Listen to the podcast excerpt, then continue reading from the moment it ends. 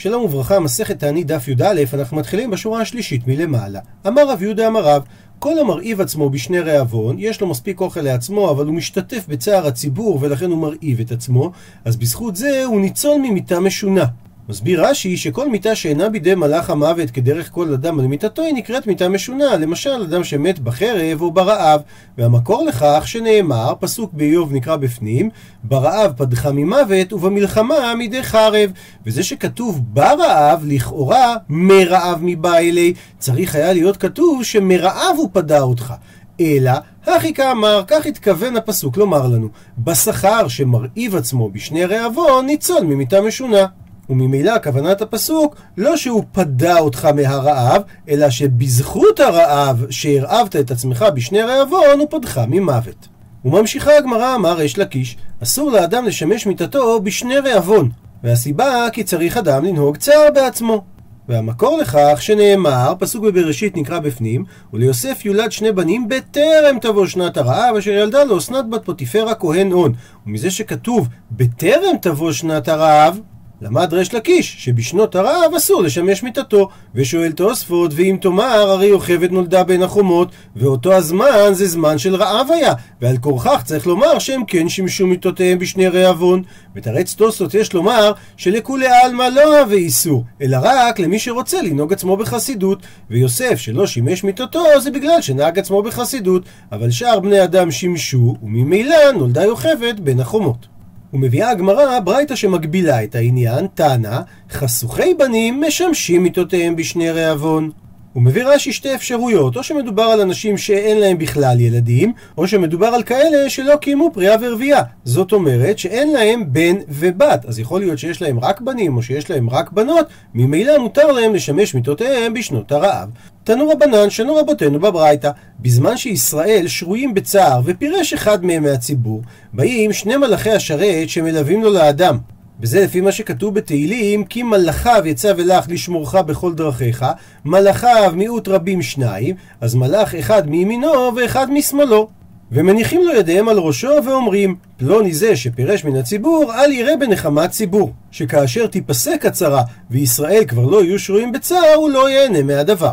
ובאותו עניין, תניא אידך, ברייתא אחרת אומרת, בזמן שהציבור שרוי בצער, אל יאמר אדם, אלך לביתי ואוכל ואשתה ושלום עלייך נפשי. ובגלל שאני אעשה את זה בבית, אף אחד לא יראה אותי. אלא אומרת הברייתא, ואם עושה כן, עליו הכתוב אומר, פסוק בישעיהו, נקרא בפנים, והנה ששון ושמחה, הרוג בקר ושחוט צאן, אכול בשר ושתות יין, אכול ושתו, כי מחר נמות. וזה מדבר על האנשים שמתעלמים מצרת הציבור, מה כתיב בתרי, מה כתוב בפסוק אחריו? ונגלה באוזני אדוני צבאות, אם יכופר העוון הזה לכם עד תמותון, אמר אדוני אלוהים צבאות. וזה עונשו של מי שפורש מצער הציבור. אומרת הברייתא עד כאן מידת בינוניים, שהם יראים מן המיטה, כמו שאומר כי מחר נמות, אז לפחות עכשיו בוא נהנה. אבל במידת רשעים מה כתיב? גם זה פסוק מישעיהו, אתיו אקחה יין ונשבעה שחר, והיה כזה יום מחר גדול יותר מאוד. דהיינו, נעשה מסיבה גדולה היום, ומחר נעשה מסיבה עוד יותר גדולה. מה כתיב בתרי? מה העונש שמופיע אחריו? הצדיק עבד ואין איש שם הלב, ואנשי חסד נאספים, באין מבין, כי מפני הרעה נאסף הצדיק. הוא מביא רש"י שני פירושים. פירוש ראשון, מפני הרעה נאסף הצדיק, כדי שהוא לא יצטער ברעה שמביאים על הרשעים. ואחר שהעונש על הרשעים זה גזרה מלפני השם, אז לכן מפני הרעה נאסף הצדיק. פירוש אחר, מפני רעות של אלו נאסף שאין הקדוש ברוך הוא רוצה שהצדיק יבקש עליהם רחמים.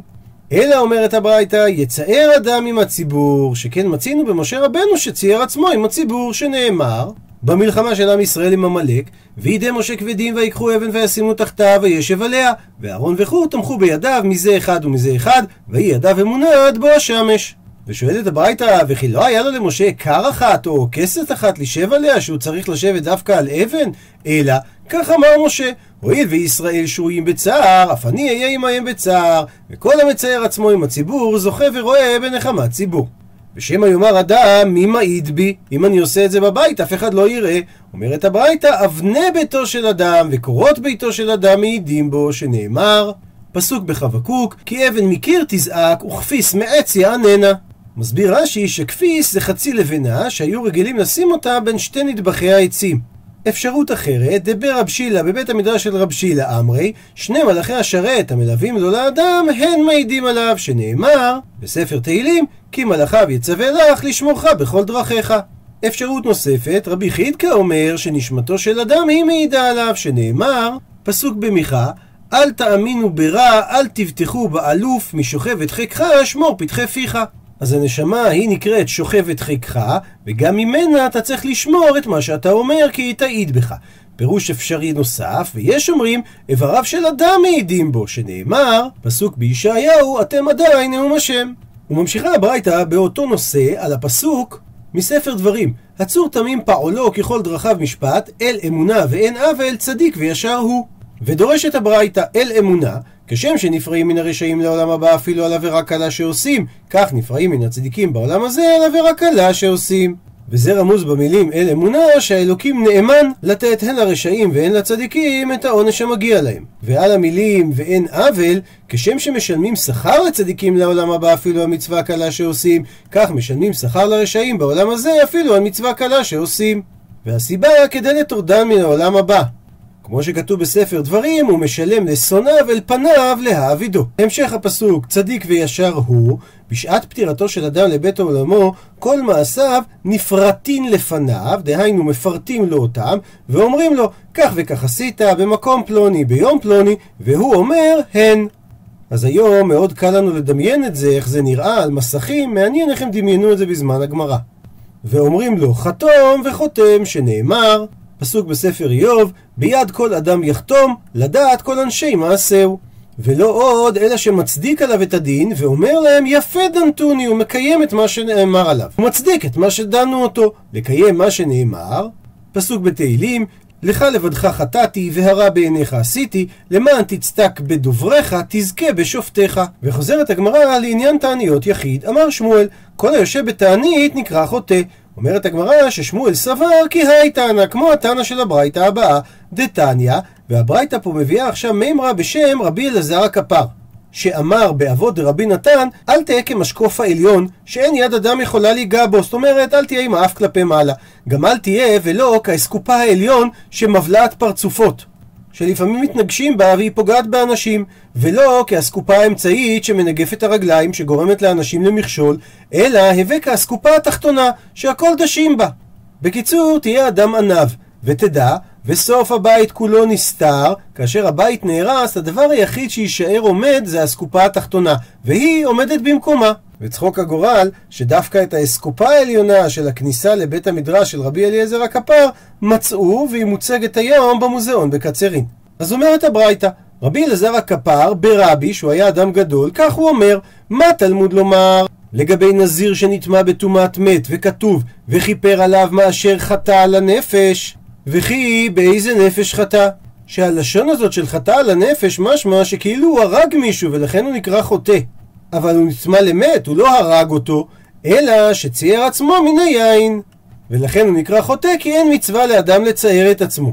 והלא דברים, קל וחומר, ומה זה הנזיר שלא צייר עצמו אלא מן היין, הוא נקרא חוטא, אז המצער עצמו מכל דבר ודבר על אחת כמה וכמה. רבי אלעזר לעומת זאת אומר את הגישה ההפוכה, שמי שיושב בתענית נקרא קדוש, שנאמר, על הנזיר קדוש יהיה גדל פרע שיער ראשו. שהסיבה שהוא נקרא קדוש זה בגלל שהוא מתענה. ואז נמחלים עוונותיו. ומה זה שלא צייר עצמו אלא מדבר אחד, נקרא קדוש, המצייר עצמו מכל דבר על אחת כמה וכמה. וממילא השאלה המתבקשת, איך שמואל, הסובר כרבי אלעזר הכפר, יסביר את דע שאמר רבי אלעזר, ואיך רבי אלעזר יסביר את דברי שמואל.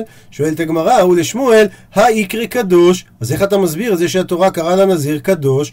עונה לך שמואל, ההוא הגידול פרע קאי. המילה קדוש מתייחסת למה שכתוב בפסוק, גדל פרע שיער ראשו, ששיער ראשו הוא הקדוש, ולא שהנזיר הוא קדוש. והפוך, ולרבי אלעזר, איך נסביר את זה שבפסוק הנקרא חוטא? עונה הגמרא, ההוא דסאיב נפשיה. שם מדובר על נזיר שטימא את נפשו, כי הוא נטמא למת. שואלת הגמרא, ומי אמר רבי אלעזר הכי? האם רבי אלעזר אמר כך שמי שיושב בתענית נקרא קדוש? והאמר רבי אלעזר, לעולם ימוד אדם עצמו. ימוד מלשון ימדוד, יחשיב את עצמו. הפכנו דף, כאילו קדוש שרוי בתוך מעיו, שנאמר, פסוק בהושע, בקרבך קדוש, ולא אבוא בעיר.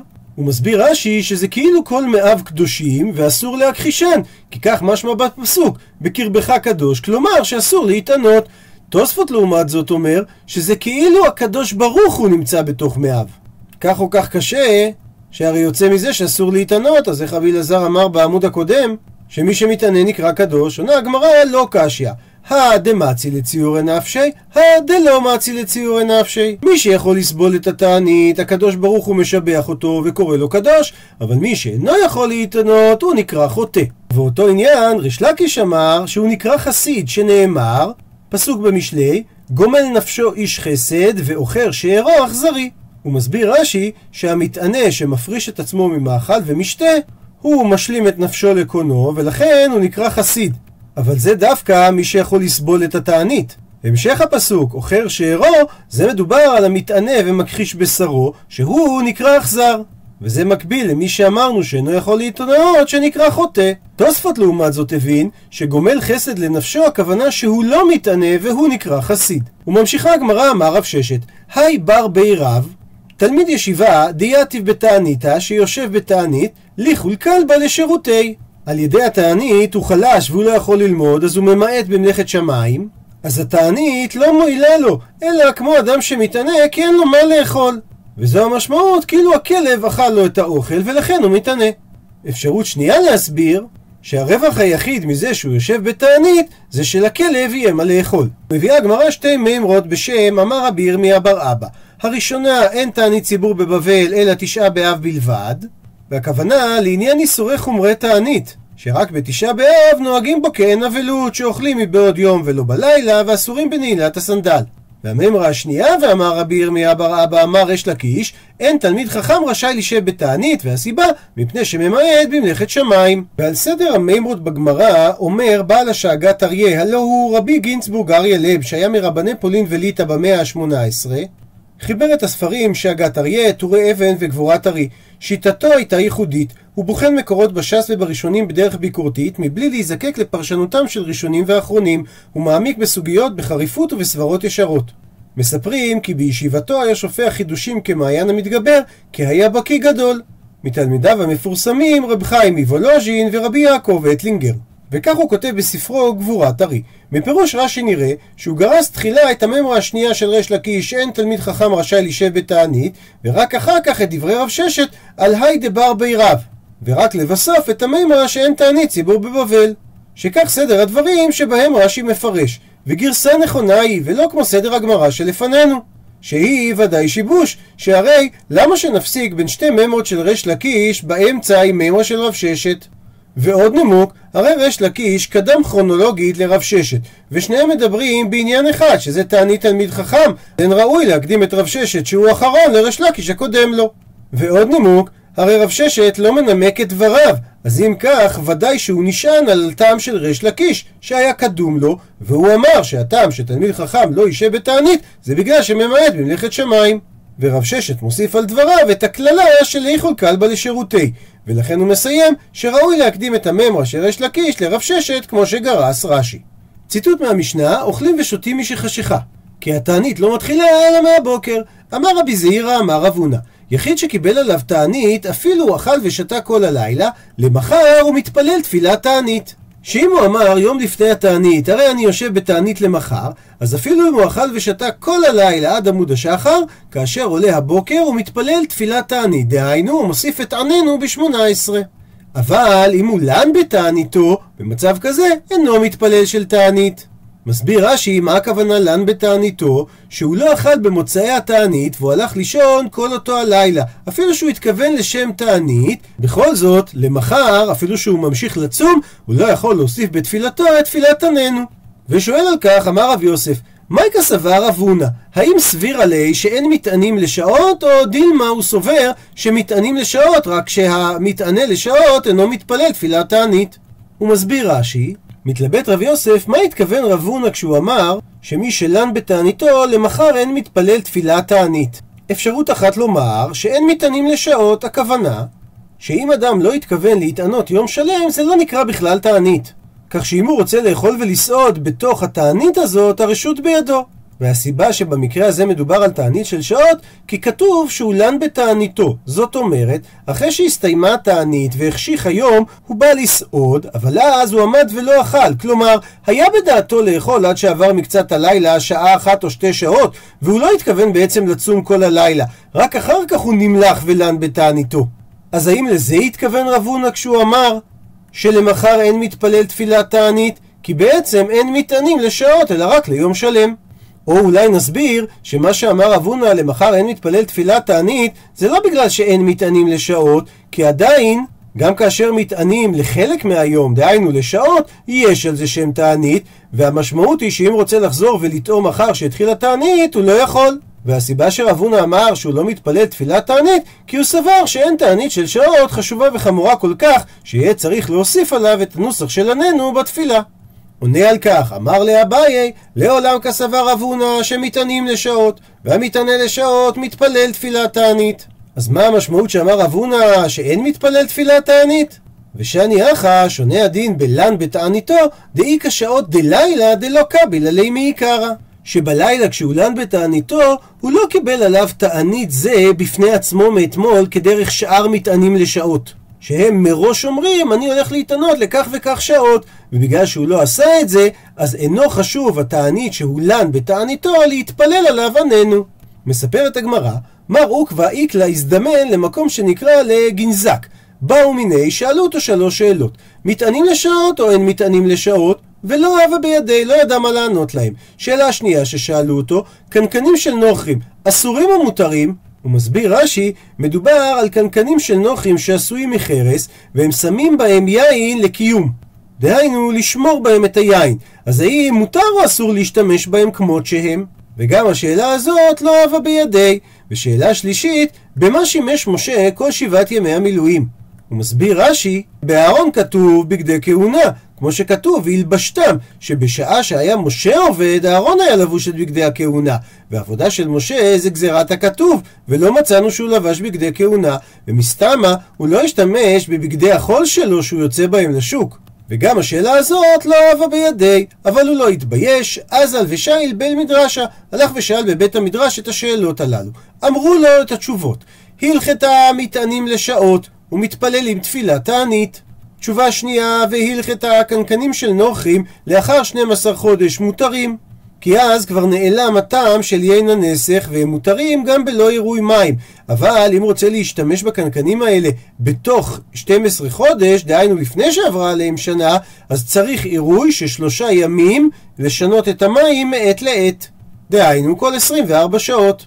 ולגבי השאלה השלישית, במה שימש משה כל שבעת ימי המילואים, התשובה בחלוק לבן. של פשטן שהיה עשוי לשם כך. רב כהנא מתני, הוא היה שונה את התשובה בלשון הזאת, בחלוק לבן שאין לו אמרה. והכוונה שאין לה בגד שפה, כלומר, תחוב היה מחוט אחד כל החלוק, ולא כמו הבגדים שלנו, שבתי הידיים מדובקים בבגד הגוף בתפירה, והסיבה כדי שלא יחשדו שמא באותה שפה הוא הוציא מעות של הקודש. והסיבה להקפיד על הדבר, משום שנאמר, והייתם נקיים מהשם ומישראל. עד לכאן דף י"א.